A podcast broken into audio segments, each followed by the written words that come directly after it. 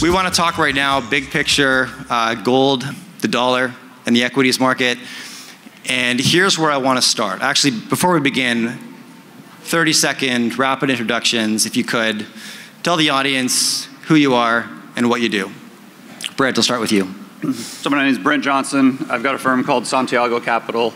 It's based out of Puerto Rico, and I've been managing money for high net worth individuals for about 25 years, and I do it from a kind of a global macro standpoint. Danielle. Danielle Park, Portfolio Manager and President, of Venable Park Investment Counsel, based out of near uh, Toronto. And uh, we're absolute return risk managers, high net worth portfolios. We're in our 20th year. Grant. Uh, Grant Williams, I've been in the finance game for nearly 40 years now, I'm ashamed to say, and I now have a website, grant-williams.com, where I write and podcast and conduct interviews. That's it. Thanks, Grant. And Russell. I'm Russell Gray, co host of the Real Estate Guys radio show, Odd Man Out. You can see they put me off to the edge. Uh, but m- my background is really real estate. I come out of the mortgage business in 2008. It was a train wreck. I learned a lot, and I learned that gold is something that I needed to pay attention to for a lot of reasons. And so uh, got very involved in it. Met Jay by being a panelist, uh, and he invited me to come, and I'm excited to be here with everybody else. I'm glad you're here. Okay, so let's jump in. Now, one of the big conversations that we're hearing right now is there's a rotation occurring in the way capital is allocated away from speculative growth stocks and towards uh, value generating assets. Now, you know, you could hear this headline. If you're if you're a value investor, you'd say yes, absolutely, that's occurring right now because you want it to, right? But the, uh, the, the, investors of the previous decade are saying, no, no, once the Fed pauses rates and then eventually drops, it'll be game on again in the equities market. So I want to get your perspective on that. We'll just start right beside me, Brent, and then work our way down the line. Does anybody have any thoughts they want to share? Well, I, I don't necessarily buy into the this is the time to buy value. I don't think it's a bad time to buy value, but I don't think it will necessarily outperform other equities. Uh, I, I kind of still believe that we've got this, you know, currency and sovereign bond crisis ahead of us. And I think until we get through that, it's going to be either risk off or risk on, and everything's going to kind of trade similarly. I mean, you've seen over the last three or four months as interest rate hike expectations have fallen and, in, and inflation expectations have fallen, that tech has started to outperform again. Um, because it kind of have a, as a built-in interest rate play in technology and growth. So I, I, if, if we get into a place where they do QE again, I would expect uh, technology to outperform value. Interesting. Okay. Any any counter opinions? Um, well, I think everything, I kind of agree with the risk on, risk off thing. We've had a bounce in risk on in the last three weeks. Um, I think that's an anticipation of the fact that there's this presumption the Fed is going to pause soon. Bank of Canada paused last week. Um, and it is true that, you know, you get to the pause, it's typical to see a big rebound in most assets because there's a lot of speculation still going on. You see positioning still pretty uh, bullish, even though sentiment is expressed as negative. So I think, though, the, the caveat there is that typically when they pause, there's about a, almost a five month pause on average. You don't go to right back to cutting the next month because that would be ludicrous since there's a 12 to 24 month lag in the terms of how monetary policy transmits through the economy. So I think that the, the rally in the last little bit is premature. I think it may be a bear market rally, and I think that we're going to have a pause, and it could go on even longer than average this time if inflation is sticky for a bit. But typically, the bottom line, equities usually bottom about 18 months after a pause, after the central banks have not just paused, but actually been cutting for many months. So I think we're really early in this down cycle. Interesting. All right, Grant. Yeah, I think I think what Danielle said is uh, is really important. I think this this idea that we're going to go straight back to cuts is something that everyone's looking for. They're looking for the pivot. Everyone's calling this thing a pivot, mm. and the reality is we're looking for a plateau, and the, and the central bankers will want to keep that plateau as high as they can for as long as they can to try and let monetary policy um, do the work it's supposed to do in cooling inflation. And if you pay attention to um, what the Fed governor's saying, and they're rotating this year, we've got four new guys coming in who were perceived as much more dovish than the four who are rotating off. And each one of them, if you look at the comments they've made in the last several weeks, are trying to reinforce their hawkish credentials. And they're literally talking about how we need to keep rates up here and let the policy do its work. And so I think there's going to be this, this um, knee jerk reaction on the part of investors when they say, okay, we're going to pause now to think, okay, it's on again.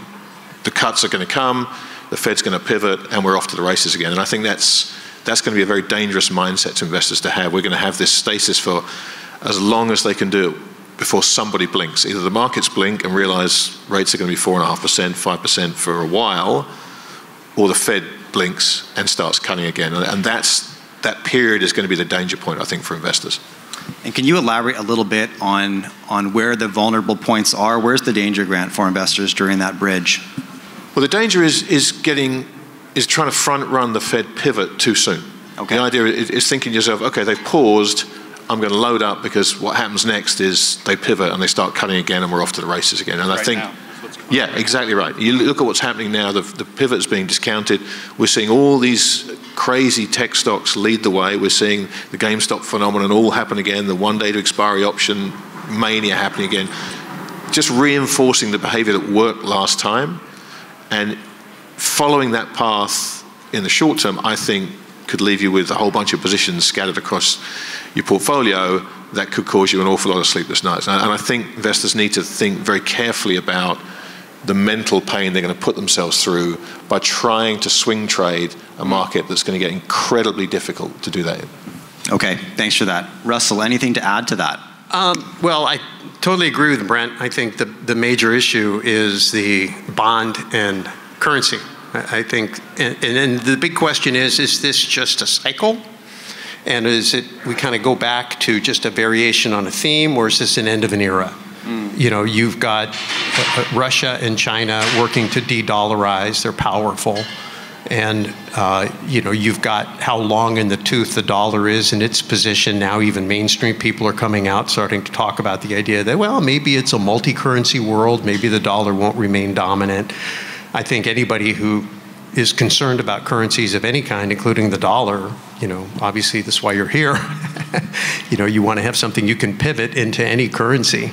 Um, so, and then on the value investing concept, I mean, as a real estate guy, and, and I think you have Robert Kiyosaki here, and his, his whole thing is cash flow, cash flow. So it's not buy low, sell high, and end up with you know faux equity on your balance sheet and think you're wealthy. It's how much cash flow do you have coming in. It's a lesson I learned the hard way, kind of being a speculative real estate investor pre 2008, and, and and learning the hard way how important cash flow is. Real equity is a derivative of cash flow. Um, so I don't think they're mutually exclusive. But I think that when you have a lot of money sloshing around in the system, it's easy for bubbles to form, and you can't tell the difference between what's real and what's not. That's why Warren Buffett said, when the tide goes out, you can see who's swimming naked. What does that mean? They, they don't. There's no fundamentals underneath. So I think we need to pay attention to the bond market. I had a chance to sit on a panel with Danielle DiMartino Booth uh, at our summit uh, last year, and I asked her, "Is the Fed going to keep raising rates until something breaks? And if so, what's going to break?" Without hesitation, she said, "Absolutely." And credit markets. Mm. And so I think you got to pay attention to that, especially you know in the world I live in, where you're very dependent. Asset values are very dependent upon healthy credit markets. So dollars, bond market, credit markets. Now, anything anybody would add to what's been said? Otherwise, we're going to jump into currencies. I'd maybe Grant. add one more. I'd add, maybe add one more thing. Um, I think um, a key shift that I've noticed in the conversations I've had in the last couple of months is um, this idea that, that professional investors are very happy to be paid 4.5% right now to sit and wait. Mm. And that's a massive change. And I don't think people understand how big a change that is. And when you look at, um, if you look at your TV and you see how many commercials there are for MGM Gaming and DraftKings and all this, you know, the, the, the gaming, gambling culture in America, which I grew up with in the UK, it's been like that way since long before I was born, so it's something I'm used to. But it's really noticeable in the UK, this, this gambling culture. And the stock market has become an expression of that gambling culture. And so we're now at a point where professionals are sitting looking at the risks and saying, I can get paid 4.5% to take no risk and sit out and wait. And that changes things materially. And I think people really need to understand what a difference that makes.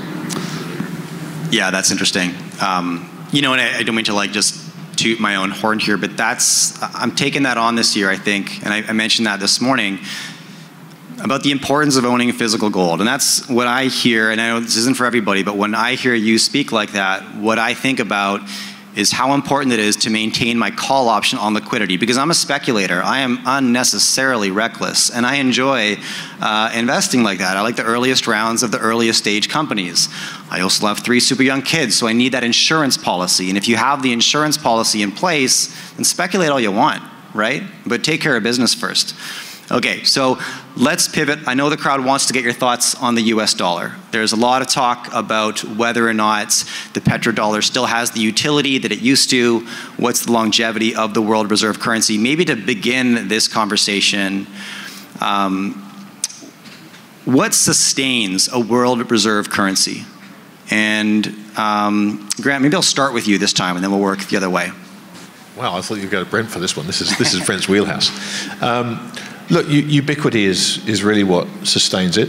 Um, and, you know, the, the, key to the dollar's reserve currency is that 1973 agreement with the Saudis to, to only accept dollars for oil.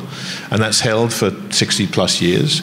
Um, and it's, it's been the bedrock of that foundation. Every country that wants to have energy has to hold dollar reserves. And um, you know, we'll get to Brent's thoughts on this in a minute, which are, are, are, probably better formed than most because he's, he's, been, he's been defending himself on this, on this hill for years now. But, um, but there is a, a, noticeable shift happening at the fringes of people looking to de dollarize. And, and this comes back to the, the move that the US Treasury made in sanctioning the Russian central bank. That, that move has really forced central banks around the world to think to themselves, we need a plan B in case we get on the wrong side of the US government um, and they want to freeze our assets. So it's happening at the margin. It's definitely happening. The question is, how quick does it happen and where's the tipping point for all the things that people associate with the end of dollar hegemony. And I, th- I think that's a, way, a ways away yet, but we're moving towards it inexorably. There's no, there's no doubt about that. Danielle Russell, anything you would add to that? Yeah, so what makes the world currency um, predominant is the, the currency in which trade is done. Most of the trade in the world is done in the US dollar. Everyone talks about the fact that the US owes a lot of money, and they do, but they very rarely mention that the bulk of the debt owed in the world is in US dollars, and that emerging and developing economies own a ton of US denominated debt. So they very much need cash flow in US dollars to service that debt. Um, and it is a question of uh, the cleanest dirty shirt. It is a question of you know where people go in times of strife, which we're starting to see. You know the U.S. dollar, of course, rallied in 2022 against most currencies as the world slowed down, as inflation came off the boil, as risks markets started to roll over, um, and typically we're you know, again, if we see that continue over the next 12 to 18 months, I think that the U.S. dollar could rally in here again on a, again, a, a flight to safety more, uh, and you tend to see currencies like the Canadian dollar bottom with commodities and the equity market, et cetera. And then who knows? I mean, I think it's very difficult to do anything out of a 12-month prediction cycle here when you're talking about the amount of geopolitical stuff that's bubbling under the surface, whether it be Taiwan and the semiconductor fight and all the, the uh, chess that's going on in the world right now. But ultimately, the US dollar is the most liquid and the most owed currency currency, and the bulk of all the global commodities, I think, but three trade in the US dollar. So right now, that still has the dominant position. Russell, anything to add to that? Uh, I, I, agree. I, I, think that what gives the, uh, any currency its, uh, its power is demand. Mm. And so when you have a big economy that is uh, earning dollars and taxed in dollars, and you need to earn dollars to pay taxes, that's a form of demand. Obviously, to buy energy, that's a form of demand. Uh, debt service throughout the world, a lot of dollar denominated debt, to Danielle's point, is spot on, right? That's demand. And then the other part that's missing is the compared to what? Because, you know, if it's the dirtiest shirt in the laundry, that's a compared to what? It's not great, but it's or it's the cleanest shirt in the dirty laundry, right? So that's compared to what? So you have to look at what is happening out there in the world of compared to what. The Chinese, I think, looked at what the how the dollar became the dominant currency, and they've issued a lot of yuan denominated debt. They made a lot of deals with trading partners that, hey, we'll loan you money on your infrastructure, and you got to pay us, but you're going to have to pay us in yuan, mm-hmm. which means you have to earn yuan. Now they're making the deal with Saudi Arabia. They've been working uh, with, with Russia to de dollarize because Russia has shown the world if you get on the wrong end of US politically, uh, they're going to cut you out of the system. And that, that becomes urgent. That's like having a heart attack. And, and so there's a lot of momentum out there and powerful people who are working to undermine it. You know, in the old thing in Mariel, I mean, in uh, Hemingway, Ernest Hemingway's book. You know, how did you go bankrupt? Slowly, then suddenly. Mm. You know, how did the dollar lose its status? Slowly, then suddenly. Mm-hmm. I think an investor just needs to be prepared to think outside the dollar and be prepared for something unexpected to happen quickly. And if it doesn't happen, no harm, no foul. But if it does, then you're going to really be in a good position. And so I think that being at conferences like this and paying attention to gold in particular, probably really smart, paying attention to the bond market, really smart. Are they going to save the bond market at the expense of the currency? I, I would, I would bet yes, but I'd love to hear what everybody else has to say. I think it, it you know, we had the health crisis turned into an economic crisis, turned into potentially a financial crisis that can turn into a currency crisis? And are you really prepared? As Americans, we only think about dollars. And we don't think outside the dollar. Most other places do, mm-hmm. but Americans don't. Very few own gold, very few own other currencies. They denominate everything in dollars. It's the only way they know how to think. I think that's a paradigm that needs to start to shift, especially for Americans, or they're going to wake up one day and be very surprised that the dollar isn't what they thought it was. Brent, do you follow the dollar at all?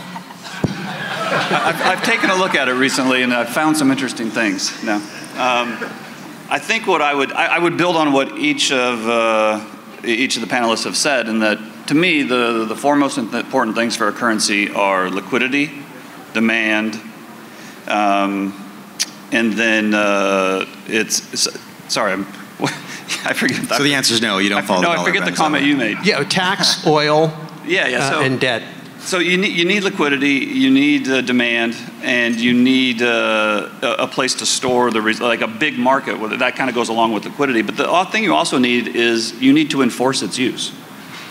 We don't live in a world where you freely competing currencies. We live in a world with legal tender laws. You know, you are required to use the Canadian dollar in Canada.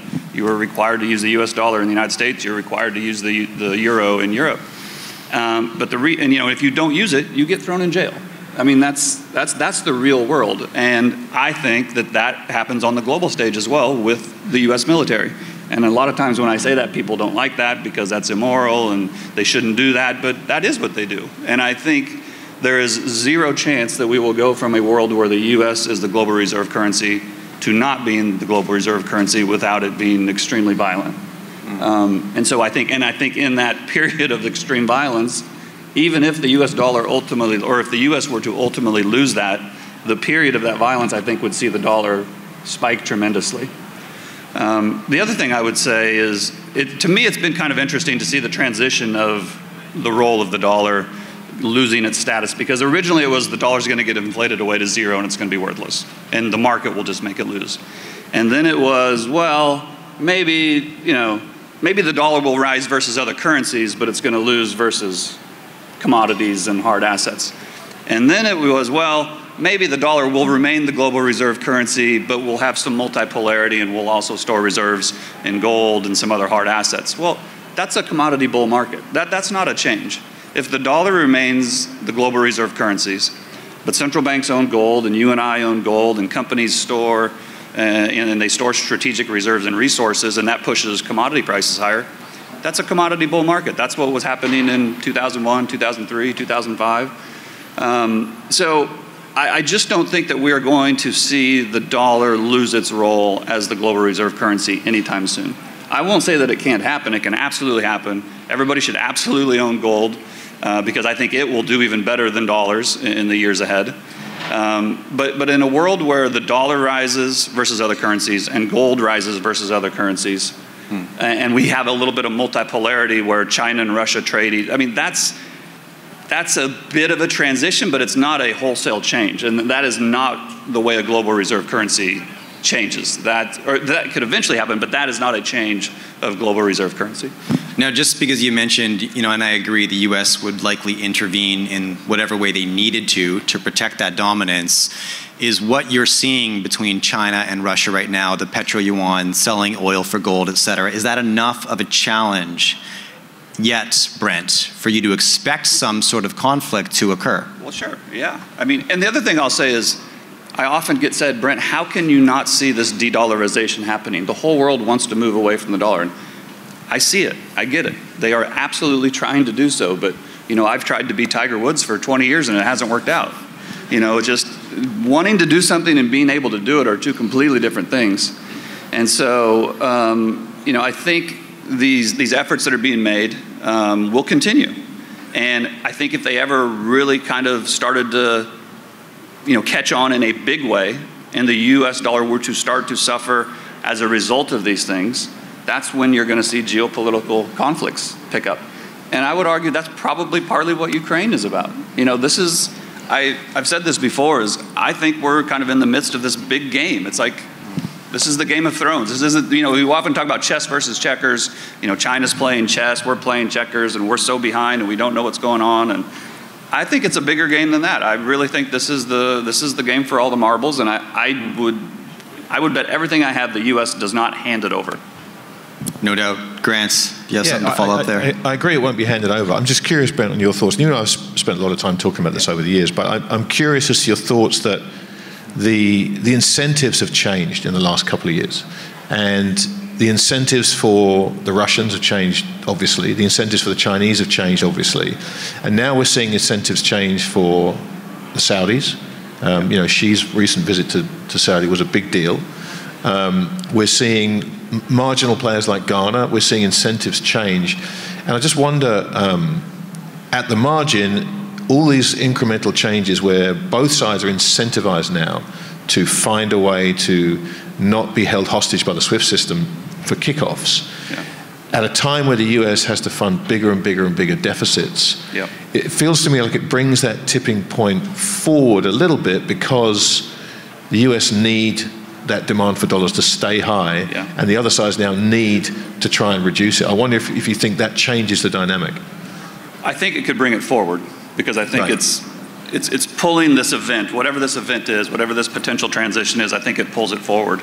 Because to your point, the other countries are at the point they need to try to do something.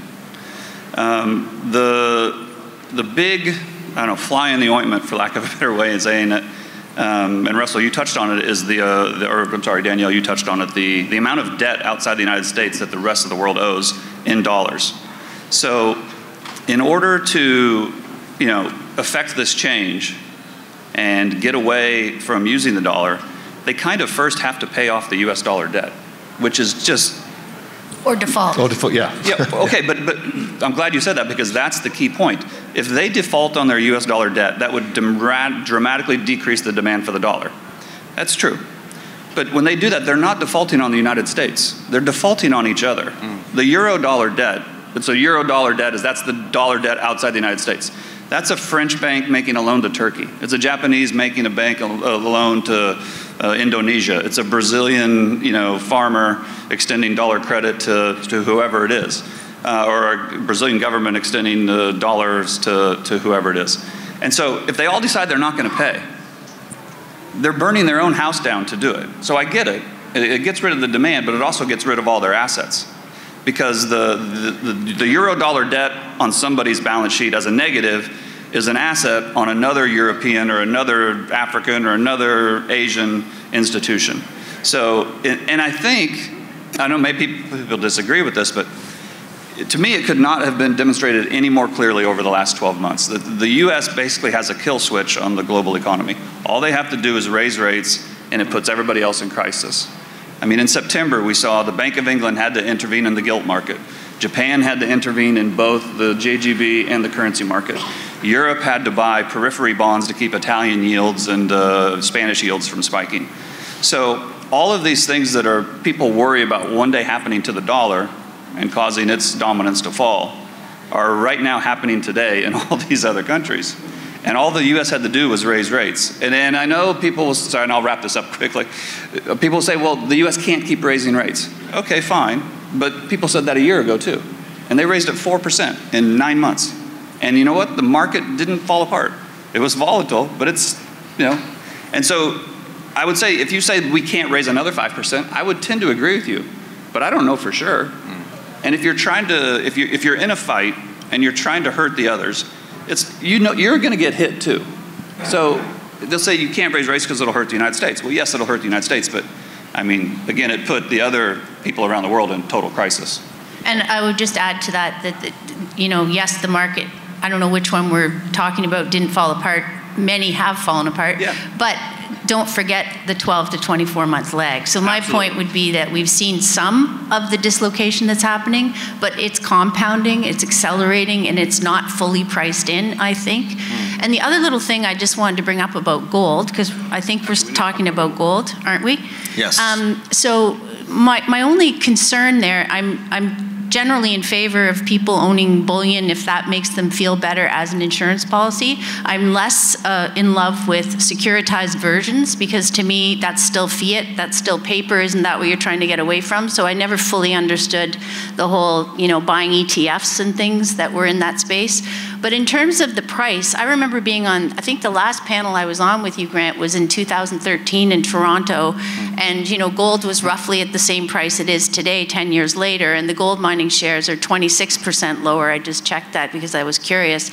And so, hmm. my concern about gold, when people say it's done well, I'm wondering how we're measuring that first. And secondly, um, if it is an insurance policy against instability in the world or inflation, surely to God, we have had all of that with spades in the last year for sure, but in the last, you know, they've been doing QE and all the different interventions. Now we got a shooting war in Europe and all these things. And gold has basically just come back to where it was 10 years ago. So if you look at when Volcker was killing inflation in 1982, gold fell for 20 years after that. And now it's been rising again during all the hyperinflationary financialization gimmicks and tricks to try and keep central banks, you know, pretending they have power when they were at zero rates. Now they're not at zero, now they're back near five. I don't think they're going to want to go back near zero because I think they profoundly feel out of ammunition and out of power. And let's face it, they want to have some power. So I think I'm just curious now, and I'm watching with great interest what catalyst more? Could it be more, you know, uh, conflict, as we say? You know, the the whole semiconductor thing. The news out of the Netherlands and uh, Japan have agreed to stop, you know, selling equipment for the large-scale uh, chip manufacturing. I see that all being very provocative, but it'll be interesting to see how that plays out in terms of price and what insurance is considered. I think it's still the U.S. dollar is going to be the dominant insurance in that over things like gold, but I might be wrong. But I'm, I'm just curious to see what your thoughts are. Well, I, I think I think what you said is correct, um, 100%. If we look at it uh, priced in dollars, but I think as soon as you go anywhere outside the US, you go to Japan, all-time highs. Go to the UK, all-time high gold prices. Canada here has done extremely well. Turkey, I mean, look at the gold price in Turkey. Any country that's come under pressure um, for all the things that gold is supposed to protect them from, it's done what it's supposed to do. And, and I think the mindset of of um, wanting to own gold because you think the price is going to go up in your chosen currency, to me, is just the wrong way to look at it. There are, there are there's an infinite number of things you can put money into if you think the price is going to appreciate. I mean, GameStop being a perfect example, right? AMC, all these Dogecoin, all these things. If you just think, if you're looking for price appreciation, if you're holding gold as a liquidity reserve, if you're holding it because at some point you're going to exchange it for something else that you think offers you a better long-term path to, to satisfy whatever needs you have, you think about it very differently. And um, a friend of mine, Michael Weeks, who works with Tony Deden at Edelweiss, wrote about this recently, and, and he said, you know, the reason we like gold is the risks we don't take by owning it right now. You know, you don't have a whole bunch of risks owning gold. You, are not hostage to bad management. You're not hostage to, you know, crazy incentive schemes. You're not hostage to. There, there are so many things that you don't have to worry about owning gold as a liquidity reserve, and at any point in time, you can exchange it for, hey, Dogecoin if you want to. If you think that's in, in a better thing to hold for you for the next two, three months, whatever, do it. But I think this this this focus around the gold price um, is is something that everybody has to think through very carefully, mm. because w- we're all hostage to the, the the, the currency that all our expenses are, are, denominated in, and so we think of it in a very narrow way, um, and I think that's something people need to need to think very carefully about. I would agree, and I think that's part of the reason I think the gold story has been told very poorly because we hear these super audacious forecasts like $50,000, $10,000 and all of this, or you should own gold because the dollar is going to zero and these hyper dramatic events. Um, which sets people up for fail for failure, right? I mean, if that's your expectation, you're going to be waiting a very, very long time, and you know, you'll you'll that, that narrative will probably outlive you, right? Um, so understanding why you own that asset is hypercritical. Uh, to Grant's point, Russell, anything that you want to add to that? Uh, I agree with what Grant said. I think that learning to think outside the dollar or whatever currency you're used to working in is a hard thing to do. Mm. If you gauge up and down in dollar terms, it, it, it is deceiving. We interviewed Steve Forbes, and he says, What if clocks worked the way the dollar does? What if the value of an hour changed day to day? How would you plan? One day, an hour is 60 minutes, the next day, it's 75 minutes, the next day, it's 45 minutes. It's chaotic. Um, so you have to have something. And, and if you look at gold as a trading vehicle, I want to I want to go from cash, dollars, currency. I want to go from dollars to gold to dollars. And my round trip, and I'm denominating my wealth in dollars. I'm constantly trying to accumulate dollars. But what if you denominate your wealth in gold? In ounces. Then I don't care what the dollar price is. I'm going to go from cash to gold and I'm just going to accumulate gold. Why do I like gold? No counterparty risk, privacy, portability. I can pivot into any currency. I can pivot back out of any currency. So it, I think it has a role in stabilizing a portfolio. And if I would have realized how much better equity on my balance sheet is characterized in gold over real estate, I like real estate for cash flow and tax breaks, but I don't like it for storing equity. And so you just begin to think about it a little bit differently. And then the other thing is, you know, then I look at what people who know a lot more than me are doing. You know, who is the ultimate in- insider when it comes to currencies? The central banks, they print them. What are they doing? They're accumulating gold. Why? If it doesn't have a role, you know, why are they doing it? So it seems to me like that alone would be worth you know, beginning to accumulate some just in case. And then you, nobody really knows how much China has, but we do know that there's an overt, and it's been going on, I've been, I've been chronicling this since 2013, just the articles that come out, the bilateral trade agreements, the creation of all the, the, the, the yuan denominated bonds in the marketplace, and uh, getting other nations into debt, leveraging their uh, their trade in order to get people to use the yuan. I don't know that they want to be the world's reserve currency. They just don't want to be beholden to the dollar. I don't think that's a secret anymore. That's not conspiracy theory. So it goes back to this idea is this just a, another cycle, or is this really a fundamental change to the system?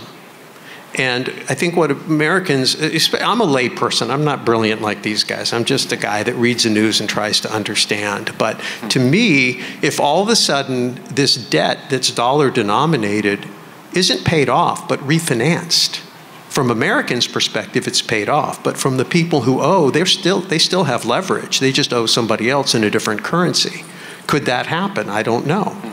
But if, if Russia and China were to come out with something that was oil or manufacturing or gold backed as an alternative, now the compared to what that I alluded to er, earlier mm-hmm. starts to matter. And, and, maybe people start to think, oh, hey, there's, there's a role for other stuff. And when I start dumping dollars, where, where are they going to come? The only place they're any good then is in the country that issued them here. So you got all these dollars coming in to buy U.S. goods and services because they won't buy anything else anywhere else now, now Americans have a problem. It's a lot of money chasing too few goods and services, and we all know how that story ends. So, gold, again, is something that insulates you from that. I'm not saying it's even a probability, but it's a possibility. Sure. And I think you just need to be prepared for that. There's two threads that I want to pull on in what you just shared. And the first one, you touched on the central bank gold buying numbers. What I want to ask the panel is why? Why do you think that's occurring? Why do you think central banks around the world are accumulating at the rate they are, which is faster than they have in over half a century. Danielle. So just on that point, I was um, doing some research and thinking about that issue. Um, I think if you look at the chart of the, again, okay, the price of gold in whatever currency you're looking at it. The, point is that sometime around 2001, like I mentioned, it fell for about 20 years in value. Sometime about the time that China came into the WTO, you start to see an upcycle. I think that's reflective of a couple of things. It was both a recycling of the dollars they were taking in in their exports, and they had to put it somewhere so that you start seeing the, the uh, Chinese central bank buying gold bullion. That was part of the uh, in, supporting factor there, but also it was the increasing in inflationary impulses because the consumption picked up globally. It was the adding of all the debt and leverage and that sort of thing. So I think that there's that reason. Uh, the more trade that a, a, a country has had, the more stockpile of money, the more they want to diversify, the more they look to add bullion uh, to their to their coffers. And that could. My concern is that if we're at the peak of an inflationary impulse here, um, might and and a cash crunch again, right? Um, and I know a lot of people think we're in runaway inflation, but what if we're not? What if we're in a demographic debt weight down cycle again because of a global recession for a bit? And then we may not see more accumulation. We may see liquidation because that's, again, back to what do you need liquidity in? Interesting. Okay, now, uh, any other thoughts on that? For- I'll just add one thing, if I can, just about what Russell just said, which I think is a hugely important point. You, you talked about probabilities and possibilities. And I think this is one of the biggest shifts that we've seen over this last couple of years as inflation's raised its ugly head. We've lived for decades now in a world of probabilities. We've been assessing the probability of certain outcomes because there's been this kind of safe, understood uh, equilibrium around it. We've had periods of turmoil in various places, various asset classes, whatever it may be, but we've spent our lives assessing probabilities outcomes. And I think what's happened in the last couple of years is we've now shifted to a point where we have to entertain possibilities. And that's a massive change in mindset because you have to start thinking, um, you know, to, to Brent's point about the dollar, you have to start thinking, okay, there, there was really no possibility of the dollar losing its hegemony five years ago. There were, if you were paying really close attention, there were little things being put in place um, among the BRICS countries to, to set up payment rails that could one day challenge the dollar, but it didn't really mean anything. and It didn't get enough attention to really make a difference. Now we have to entertain possibilities of what might happen. And when you start entertaining possibilities and trying to handicap those instead of probabilities, it, it, changes the entire macro picture of what's now possible rather than probable. And I think everybody needs to kind of open their minds to possibilities now and not dismiss like the, you were able to say, ah, yeah, but that'll never happen with some degree of confidence for a long time now. And I think now we all have to be able to say to ourselves, man, that's unlikely, but it's not impossible. And, ha- and if it's if it's possible now, how do I have to think about the way that changes the way I allocate my portfolio? Right. So the, the funnel of foreseeable possibilities has grown dramatically and should be considered. Did I understand that correctly? Yeah, and, and, and the possibilities now are important no matter how small they are, mm. what was the what was the probability of Putin going over the border into Ukraine right. right. before it happened? Most people said zero, he won't do it. Yeah. But there was a possibility, and it happened. And so these possibilities now become important to weigh up, even if the probability of them happening is very, very small. Anything to add? Otherwise, I have a thread I want to pull on I think the people that were driving the Titanic were dealing with probabilities okay. and yeah. not possibilities. Yeah. And I think we just need to be aware possibilities can sink the ship. Brent? Uh, just with regard to gold, I would say that the, I think the reason the central banks are buying it are three reasons. One is kind of what Grant talked about is they don't want to have all their eggs in the dollar basket. It makes sense to have some diversification. Number two, I think they know that this game that they've been playing, you know, they've been spinning plates for decades, and I think they know that those plates could come crashing down, and they want to own insurance just like I want to own insurance, and many people here own insurance. But the third reason I think they own it is that if you hold on to something, you have control of it, right? It's the same reason they hold on to Julian Assange. They don't want him out there running around causing problems. And so, you know, I think there, I think there's a there's an element of there. There, I, I do not think that China and Russia want a gold standard. I don't think any government wants to go back to a gold standard. Um, you know, if you, if you think about China, just about everything that, that, that goes on there from a governmental level involves control. The idea that they are going to give up control of their currency, the most powerful tool that they have, is, in my opinion, just wrong.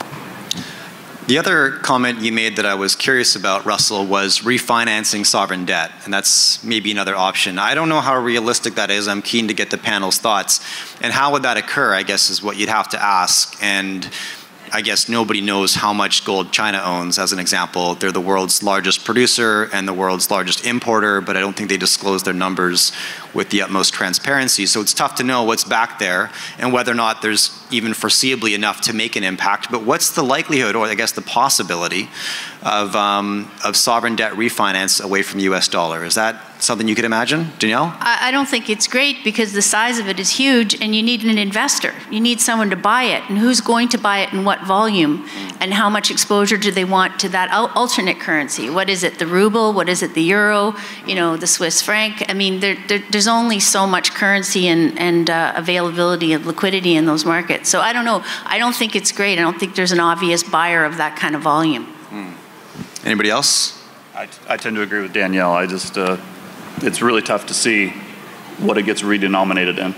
I mean, I think the popular answer is gold. And that, again, if they could revalue gold higher because they already hold it on their balance sheet, and you know, it would probably the most be the most acceptable thing to the most people. But it doesn't mean it would be easy. Interesting. Okay. Look, I want to thank you all for joining me on stage this morning. I appreciate your time. Let's give them a round of applause, everybody. Thanks, Dave.